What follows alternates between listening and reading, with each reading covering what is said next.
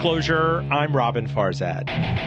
The fact that it was done in a way that was so much more heartbreaking than it ever needed to be by leaving a vacuum, by not taking ownership, by not taking responsibility for what was happening in the vacuum that was immediately left post Saddam, we will be paying for that for a very long time. That's Gayle Tzemach Lemmon, New York Times best-selling author two times and senior fellow at the Council on Foreign Relations. She's been in every big publication you can think of. She's consulted for the World Bank, TED Talks, entrepreneurship, television, radio, and now in the very apotheosis of her storied career. She is our featured guest on Full Disclosure. Stay with us. This week's broadcast of Full Disclosure made possible by the support of our friends at Ellwood Thompson's for more than a quarter century. Imagine that. Rocking it at the top of Carytown. Really the best market in Virginia. I've told you many times about the amazing breakfast, the jazz dinners, the brunch, uh, the beat, unbelievable Indian Wednesdays, Mexican Thursdays, I believe. Uh, great foods on Fridays, and if I practice what I preach, I'm certainly there almost every other day. Visit them at the top of Carytown, the corner of Ellwoods and Thompsons, hence the name, and at ellwoodthompsons.com. Joining us from California, which I believe is the sixth biggest economy on the planet, the Republic of California, is Gayle Tzemach Lemmon, New York Times bestselling author twice and senior fellow at the Council on Foreign Relations. Did I miss anything at the very top? No, you are good. Please tell us the title of your two best-selling books. Uh, the first one is called The Dressmaker of Khair Khana, which is about a teenage girl who started a business that supported her family and her neighborhood under the Taliban. And the other? The other one is Ashley's War, which is about uh, an all women special operations team that was recruited for Army Ranger and Navy SEAL special operations missions back in 2011, uh, while women officially were banned from ground combat. Now, my first book, Shameless Plug, is going to come out in October. I have to tell Marvelous. you, like, like many other authors, I hate the process of writing. It's so solitary and fraught with doubt and, and anxiety and even borderline depression, but I love being known as a writer. How was it for you? I, you know what? I love the writing process. I am very uh, good at distracting myself. So, you know, uh, if I have to answer this email or one of my uh, little people comes in or, you know, then I'll deal with that uh, happily. But once I can actually turn everything off and lock my door and just start writing. I, I love it. I think maybe it's the only child in me. You're in your head so much as a kid anyway that, you know, to me, the writing process is just like this journey where you learn as you see what you write and put on the page. Tell me about uh, where we very nearly crossed paths at Harvard Business School. Um, this is, I mean, this is unbelievable to me. You covered public policy issues at ABC News, what, in the late 90s and early I did, aughts? yeah. I covered in, the impeachment of President Bill Clinton. I And covered the with- 2000 campaign. You yeah, worked with George Stephanopoulos and the like. did. And, and you were that rare and Mark other. Halperin. and Mark Halperin and that rare other journalist who went to business school to become so I mean you morphed into something I, I can't quite place it if you had to tell somebody in an elevator what you do for a living I mean do you say thinkfluencer thought leader jet setter what is it You know, I, I think I am somebody who writes stories that connects people to their world and their wars. which we have many of in this yeah, world right now. So, I mean, that lets you do both the foreign policy, national security kind of think tank thing, and also really tell stories that I think are relevant to what is happening in our moment. And in the in the process of writing about economic development and entrepreneurship and um, the grace and grit of people in some of the toughest parts of the world, I really did become kind of obsessed with connecting this country back to its post 9-11 wars because less than 1% of this country has fought 100% of its wars for 16 years with very few people noticing and telling those stories and, and bringing national security, which sounds fancy and imposing, right? If it's not what you do every day into very human terms is really the challenge. I do want to be indulgent for a minute and talk about your reinvention to the extent you do lecture on entrepreneurship. Yeah, I mean, yeah. a, a, a lot of, I mean, there are journalists who go to business school to come out and rebrand as something else. Yeah. Uh, maybe to go into marketing or, or, uh, gosh, they tried to, you know, get me into brand management or lobbying. Correct. Uh, what did you? I know that the perception. I mean, Disney historically, you know, the, the parent of ABC News has been known as a, you know, it's a great storied place, uh, but it was it was experiencing turbulence, and there was this huge turnover and layoffs, and uh, it wasn't exactly the profit center. It was kind of the loss leader, and well, ESPN right. and was was news racking in it general, in. right? News right. Is, is until very recently, news has largely been a cost center for a lot of people. And the whole reason I went to business school was because you could kind of see the direction that daily news was going, uh, and that the internet was really driving it toward, which was the chase for clicks and doing stories I didn't actually think um, meant very much to me personally. And I wanted to understand economic development. I wanted to understand capital flows. I wanted to understand how people create hope and opportunity and jobs and kind of why the world works the way it does. And so I thought I was going to go to law school. And, and it's interesting because I'm working on a book now about the people I grew up with. Uh, but I think, uh, for me, I didn't know growing up people who had graduated from college, uh, let alone gone to graduate school. And so the whole idea of graduate school was kind of this mythical thing. So I went to look at Harvard Law what, in the middle of the 2000 campaign and I realized in about, I think probably 95 seconds that that was not for me. Oh yeah, I still have an unopened LSAT kit from 1998. I kid you not. I didn't know what I wanted to do when I graduated from college, and so I walked into the Princeton Review, and it's it's sitting somewhere in my self storage. 1998. You should definitely be eBaying or Amazoning that right now. I feel like I just um, I just couldn't I just couldn't do it. And for many kind of in our generation, you thought, okay, I could use law school. It's the ultimate correct. scalable degree. I can go into to to you know human rights, justice issues. Correct. I can get a right. not for profit grant, but you know, to what end? You have to sell your soul and, and your time for five or six years to pay off the debt.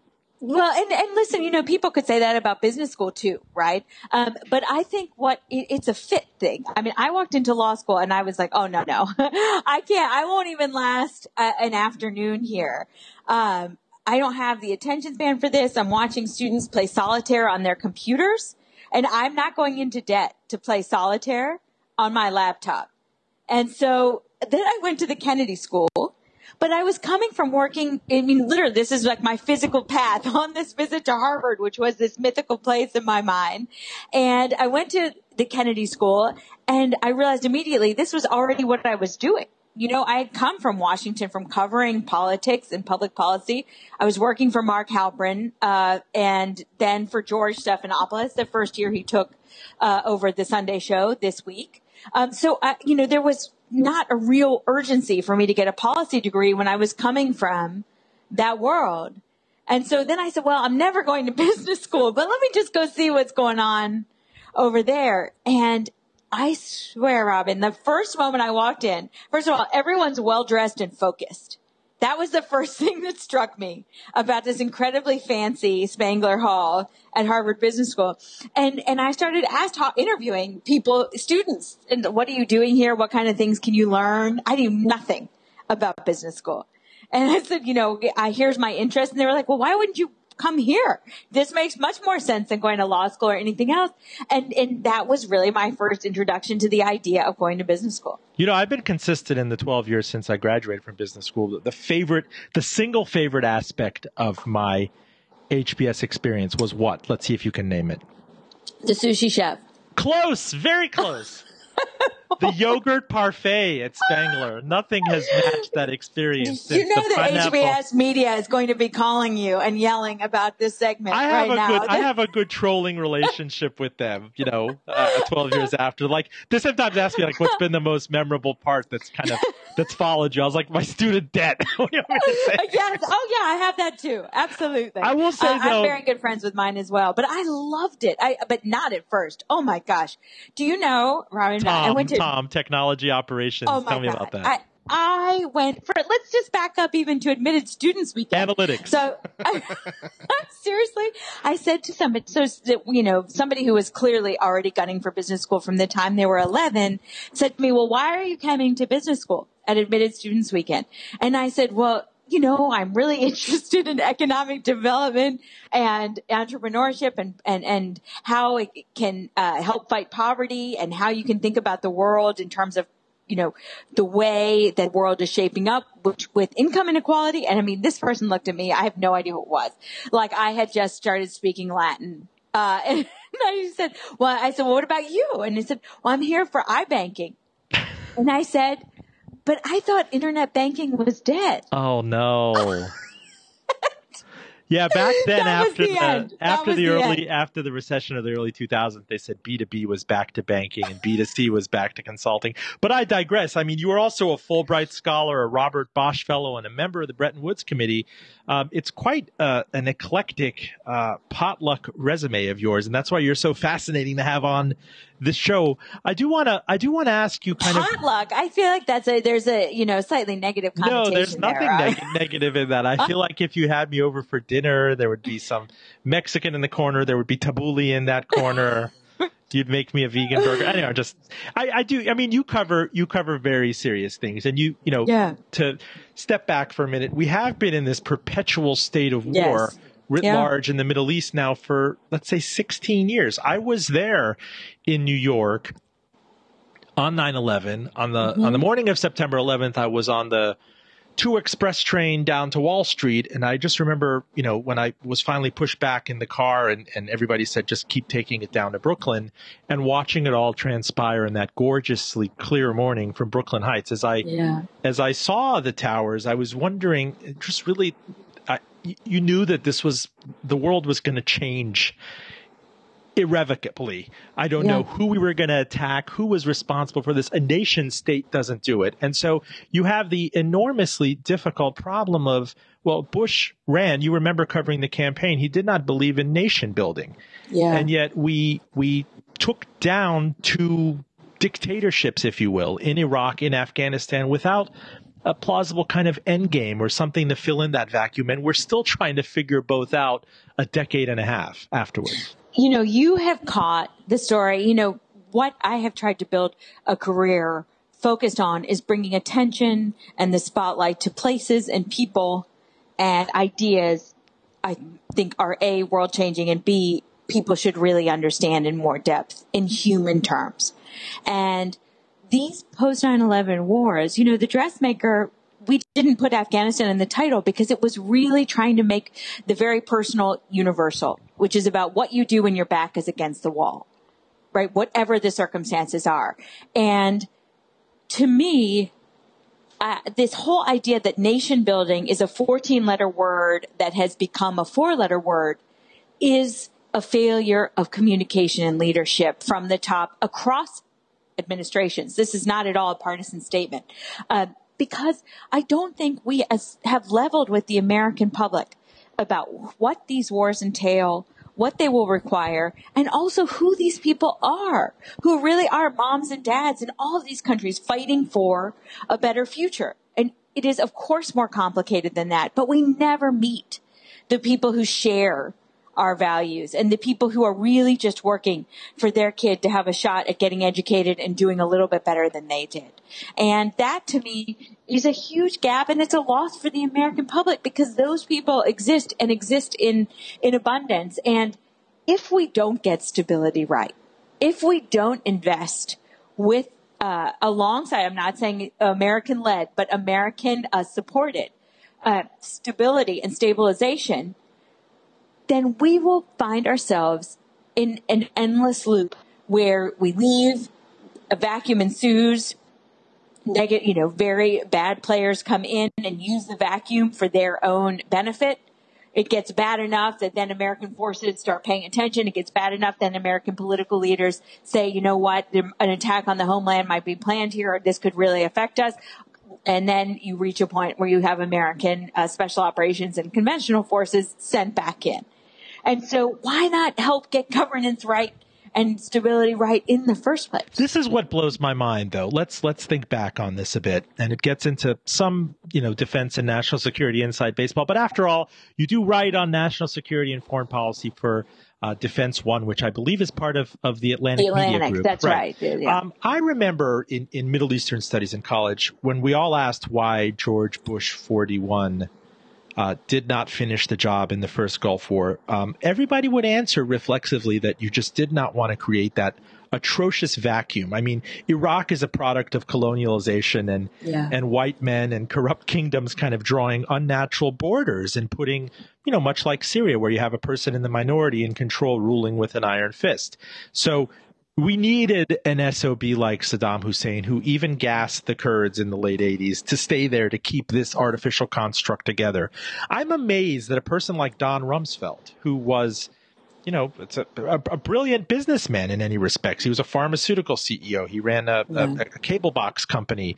Um, he comes in there and, and he looks like a genius at first, but they so vastly miscalculated a kind of the, the governance thing of this. You don't just, I just remember him giving that, that flip press conference. This is what free people do. Um, Yeah. and you, you go to war with the army you have.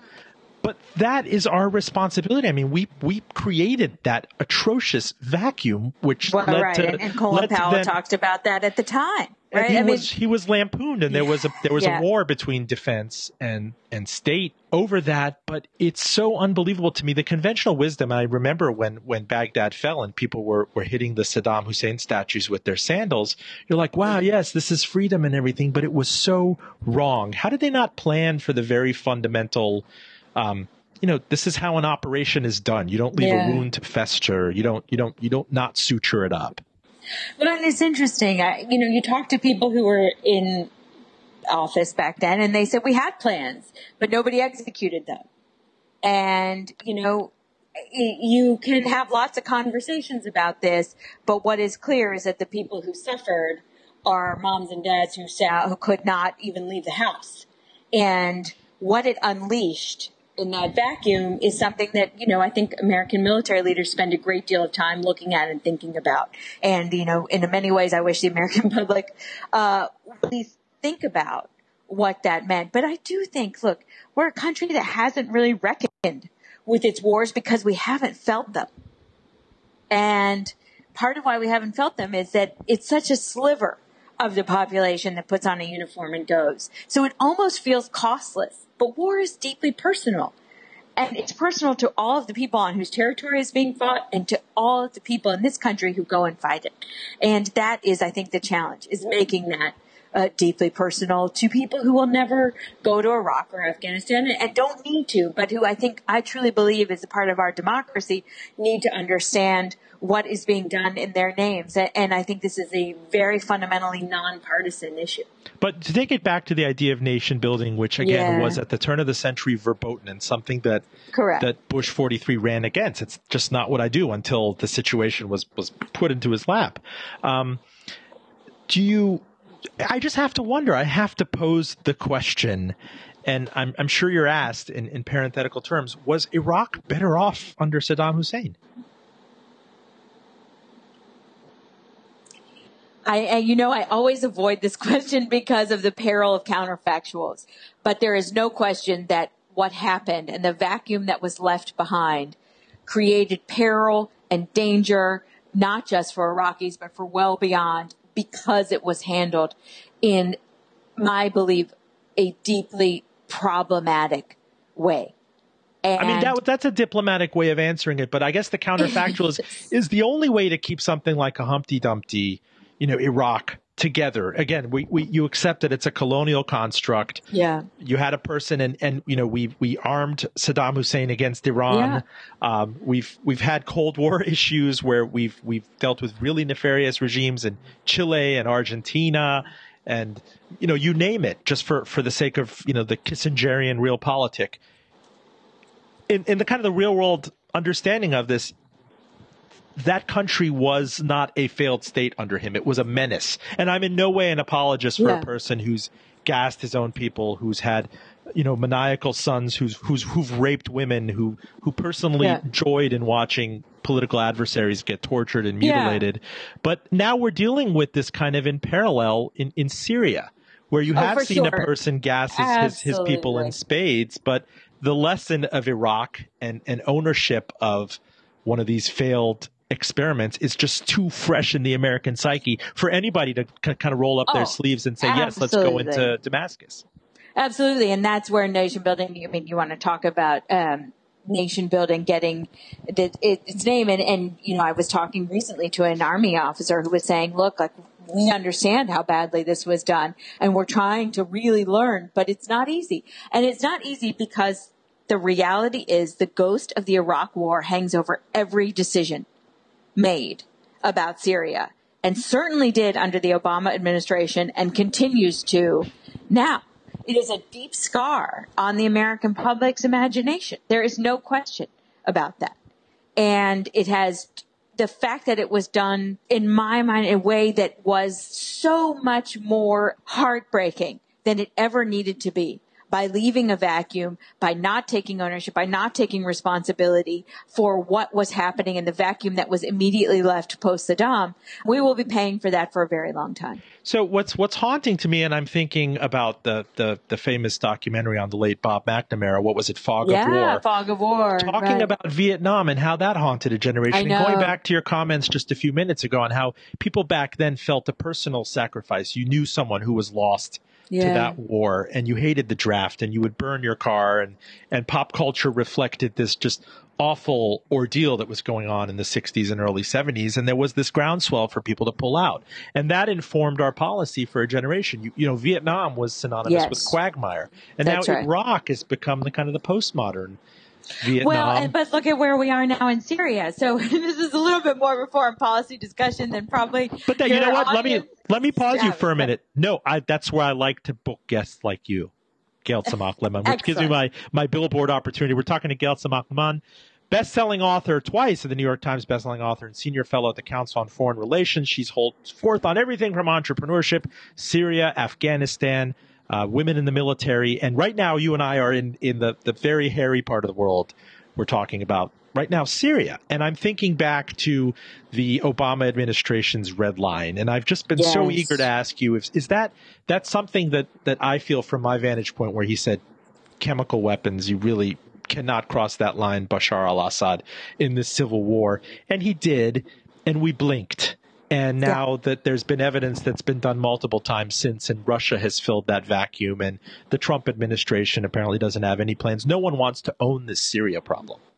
No, Syria is the hot potato no one wants to catch. And the truth is, though, that the Trump administration was clear about, you know, they did react to this. And, and when you talk to Obama administration officials, I did a piece the night of the Syria strikes that the U.S. launched in April with quoting Obama administration officials saying, thank goodness, right? Applauding the Trump administration for acting. And that- that was not a minority viewpoint among particularly State Department officials Yeah, who had Hillary worked on Hillary Syria. Clinton has been a little more than outspoken on kind of, you know, I, I might have handled it differently. Then exactly then Obama. And the truth is, it goes right back to what we were just talking about about Iraq, right? Uh, the Obama administration felt it had been elected, particularly the president himself, to end wars in the Middle East, not start them. And so non-intervention at, at nearly all costs from a ground troop more visibility level, because they did a, a lot with special operations and with drones. Uh, but non-intervention on the ground troop side, on the very visible conventional military side, was something they felt strongly about. And and he would have meeting after meeting where he would really ask his folks, you know, convince me that what you're asking me to do won't make things worse. Okay, Gayle, the then what, what, what can't. made Libya different? Oh, well, I think actually Libya came into the Syria argument as one more example of why. But I would argue Libya was in more like, in, in many ways, like the post-Iraq thing, which is that you intervene, but then there's no appetite for stabilization.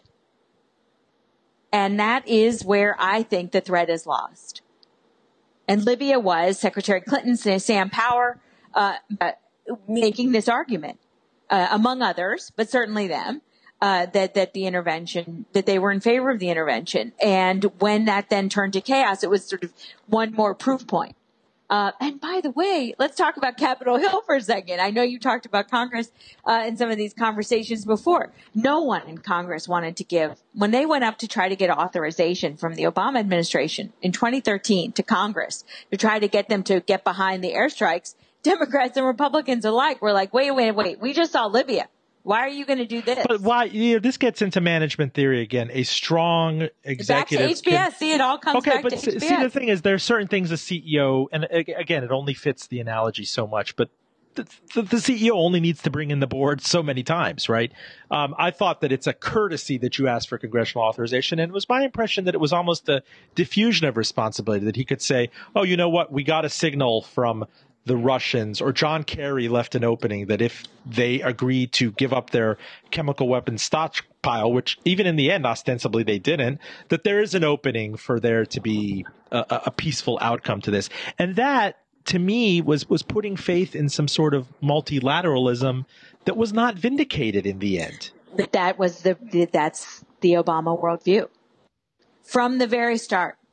And when you talk to Obama administration officials, there were people who were with Syrian opposition leaders about to tell them about the strikes who learned from TV like everybody else that the president was going to go to Congress. I mean, this was the president's decision, right? Absolutely. Now, by no means is the Middle East as much as, you know, people make this mistake and you're very familiar with it, especially in the Western eye and American eye. Africa is a monolith. Forget the fact right. that a thousand languages are spoken. Yeah. The Middle East is a monolith. Forget, I have to tell people that Iranians, I was born in Iran, are not Arabs or Baha'i right. people are not Muslim or yeah. you know, Shiite and Sunni is a whole different, you know, chasm. Um, you look at what happened in Egypt, you look at what happened in Syria, what continues to happen in Syria, in mm-hmm. Iraq, where there was traumatic intervention. Is there yeah. any sort of hope for self determination in the current Middle East? Uh, it depends on who you talk to. Um, it does seem like things are likely to get worse before they get better. Uh, but, and, you know, I think a lot of people are looking to the Kurdish referendum that's been called for the fall to see what that will mean, uh, and who that will, uh, both please and anger. And I think it, you are seeing a, a generational shakeout that has not come close to ending.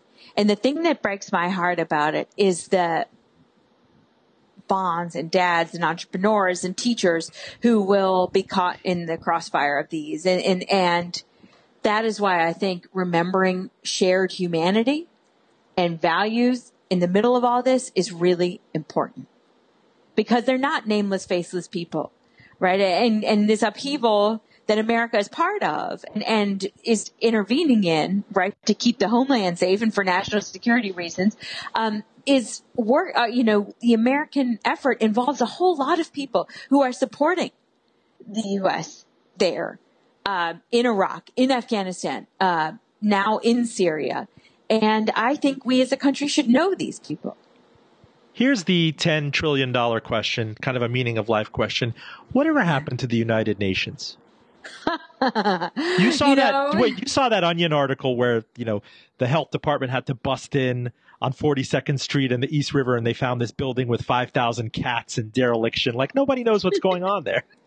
I know. And, you know, look, um, the UN, Syria, I think, has exposed the very dramatic problems and challenges facing the UN. You know, it, I was watching for years the head of uh, UN refugees, who's now the head of the UN, running out of adjectives to describe the humanitarian catastrophe in Syria and a security council that couldn't do anything because Russia would veto everything, right? Russia was all, all in on the side of the Syrian regime and wouldn't allow anything uh, to go forward. And so I think it really exposed that the idea of a set of interests that were greater than one's nation uh, is being dramatically challenged at this moment. Well, I don't know. You know, is it because we are we are cornerstone members of NATO that we intervened in the in the Balkan wars where there was evidence of genocide? That's that, that you know they were part of an alliance where I just think of Wesley Clark rappelling down a mountain and, and yeah. saving people. Yeah, why, but remember how long that, that took? Though? Why that was that not standard an applied? intervention. But why isn't the standard applied to genocide writ large? I know we are not the policemen of the world, but here's what's troubling to me, and it is a governance issue. It's a it's a it's a democratic humanitarian. Yeah governance issue. Who owns these things when they fall apart? Or do we just all kind of suck our thumbs and, and look up in the air and say, it's not me? Syria has been met with a global shrug. And that to me is devastating. But here's the reality. The American public does not have leadership that is going to say that American leadership matters and we stand for uh, active intervention when there is uh, a genocide in the works. You know, the Obama administration created this genocide, uh, atrocities prevention, you know, something around those words. Uh, that came to life. And the whole concept of responsibility to protect has been put to shame and been made to see just to look as hollow as it has become. Because there is no responsibility correct? When little people are falling off balconies because they're being barrel bombed from their own government and their parents can't find a hospital to take them in i mean that's the stakes of these conflicts but there is not an appetite among American leaders to play that role. John McCain, Lindsey Graham, maybe Secretary Clinton, right? That that is the exception to that. But but but Barack Obama did not want America to play that role. And President Obama really did not. Um, he, he spoke a great deal about it, and and he and he spoke beautifully about why these conflicts matter and why we should care. But he again really thought he was elected to end wars, not begin them. Gayle, talk to me about Iran. I remember also the conventional wisdom being in the in the wake of um, the attacks, uh, the, the retaliatory attacks following September 11th, both in you know Afghanistan and purportedly Iraq was retaliation. They claim that Saddam had weapons of mass destruction, but regardless, there were reactions. They were billed as reactions to the attacks here in New York and in D.C. and in Pennsylvania.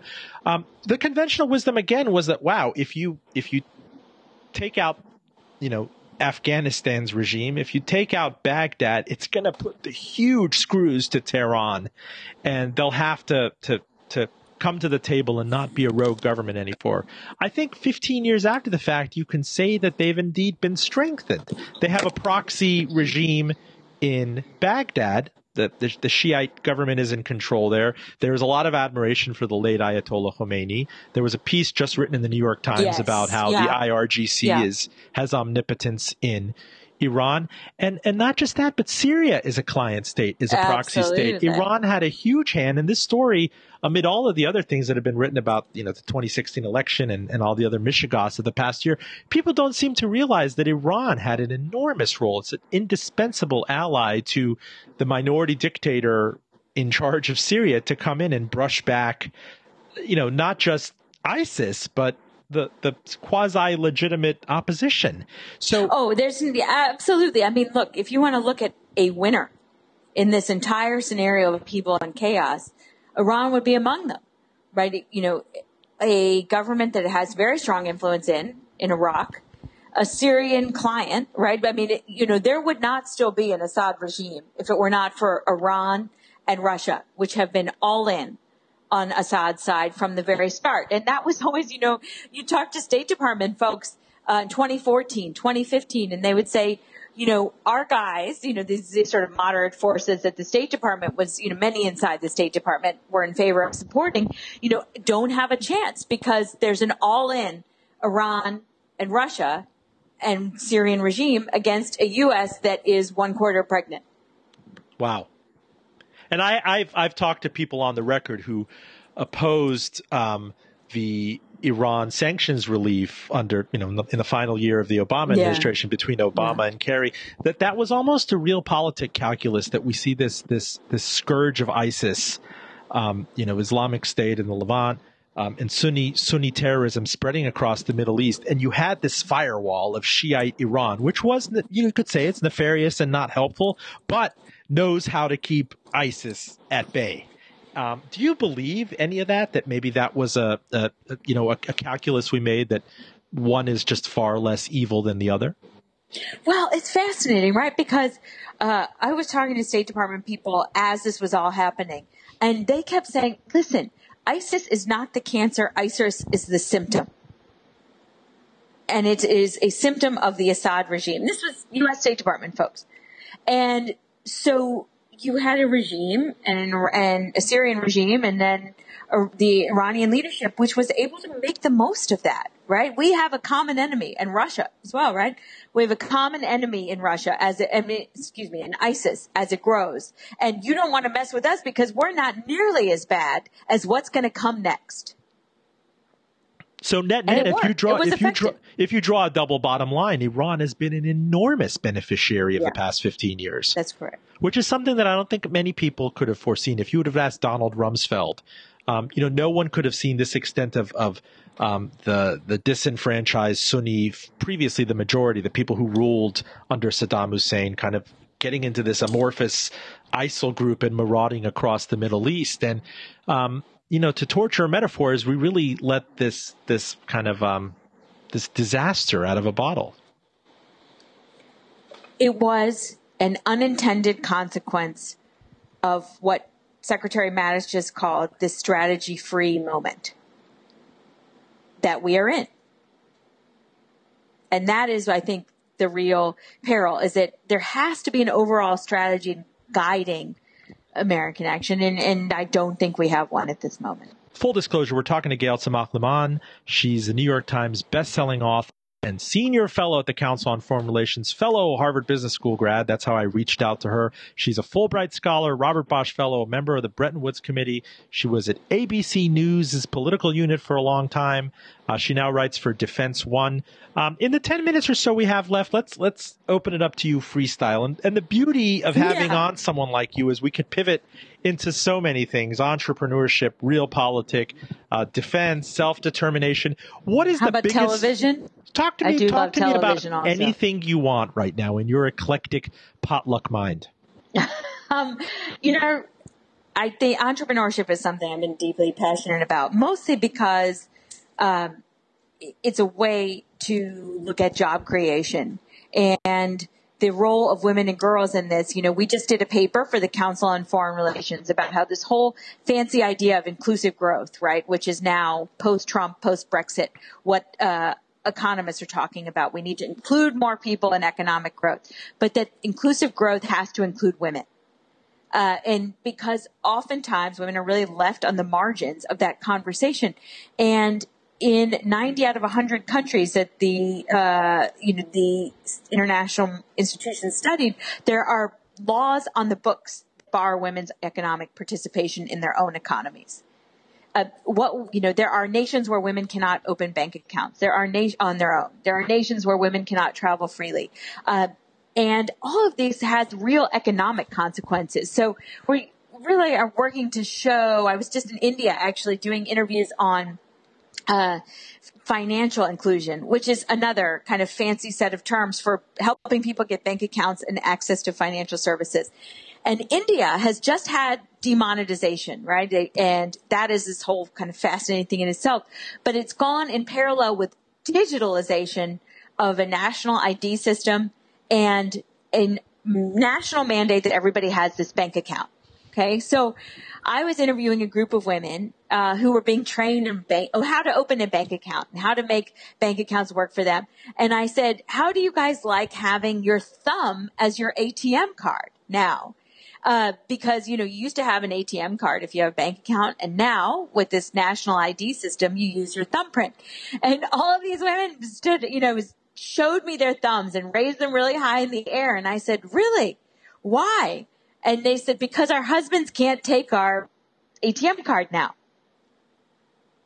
And that was, this is a whole wow. way of offering financial independence to women who have never really uh, experienced that before. So I think there is so much happening about the way women participate in their own economies, their own societies, from child marriage to financial inclusion. And I think it's a fascinating time talk to me about how the smartphone and, and smart wireless networks broadly have, have helped that. I mean, I was shocked that there were projections, let's say in the mid 90s, that, uh, you know, in terms of uh, development and civilization, that it would take this long for Nigeria to, to provision telephone service to people, uh, you know, not just in its big cities, but out in the out in the country and in the bush. And wireless completely changed that. And now people are using it for crop prediction and and um, you know uh, to to to sell products and to predict weather. Um, to what extent is that kind of crossed with your observations? Oh, I mean, very much so. Look at technology. I did a story in, in 2012 or something for Fast Company on Afghan tech startups. And these first group of young people who had written to the, it was either Washington or New York because they wanted to be the first uh, Afghanistan chapter of the Association of Computer Machinists.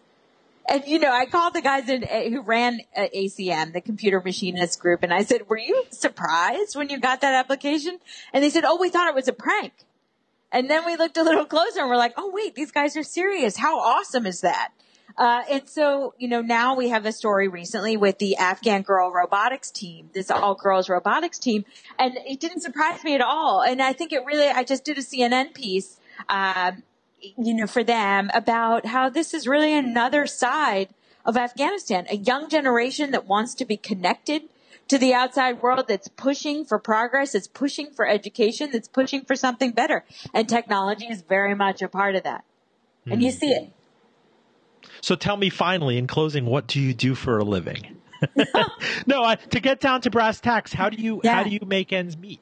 I mean, this is you're putting your faith in the fact that as a person that's this kind of uber uber public, you have every channel covered from radio, from this here aspirational broadcast, which is right yes. up there with Charlie Rose. I mean, you can't Absolutely. compete with us. Um, book writing, best selling books. What I mean, I, I, want you to give your advice to other entrepreneurs out there, creatives like like you and I, who are coming into a place like Harvard Business School or, or outside yeah. the world. I mean, everybody who listens to this show and says, "I need to reinvent right now," and she yeah. reinvented magnificently. Well, you are very gracious. Uh, I would say this: one is it's always a work in progress you know, I mean, what I'm doing now is not necessarily what I'll be doing six months from now. And it's always a question to me of where do you make a difference and make a living? And I have been incredibly fortunate. I've been really blessed in that I have been able to, you know, take care of my family and also put ideas out in the world that have been commercially viable. Um, and I also love to work you know, I was raised by a single mm-hmm. mom who worked two jobs.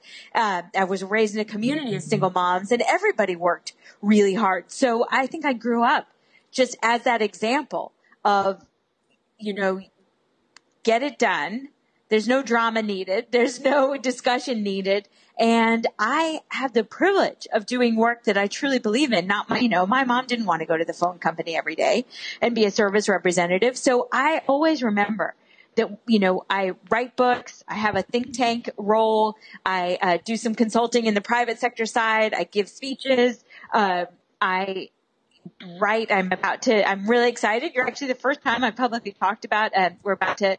Uh, to become a CNN contributor. And, you know, this is all, to me, it's all a privilege of being able to put ideas out in the world and to be an idea entrepreneur who's who is not divorced from the fact that it's not enough to follow your passion. You also have to pay your rent. And I don't think we talk about that enough and it then becomes a leisure class activity to do work you believe in. GT Lemmon. I'd like to call you that now. And I'd like to see that byline. Gayle Tzemach Lemmon, Senior Fellow at the Council on Foreign Relations, the author of New York Times bestsellers Ashley's War and The Dressmakers of Khair Khana. Did I pronounce that correctly? You did. Both prolifically available on Amazon and on fine sites. And if anybody Googles you, they'll, they'll get to your name or the aspensecurityforum.org. Thank you so much for joining us. It was my pleasure. Thank you. Full disclosure, we are on NPR One. Like us. No, you know what? I need to be loved. And on iTunes at fulldradio.com on Twitter. You can follow us at Full D Radio. Uh, by the way, I am woefully underfollowed. I'm Roben Farzad. Back with you next week.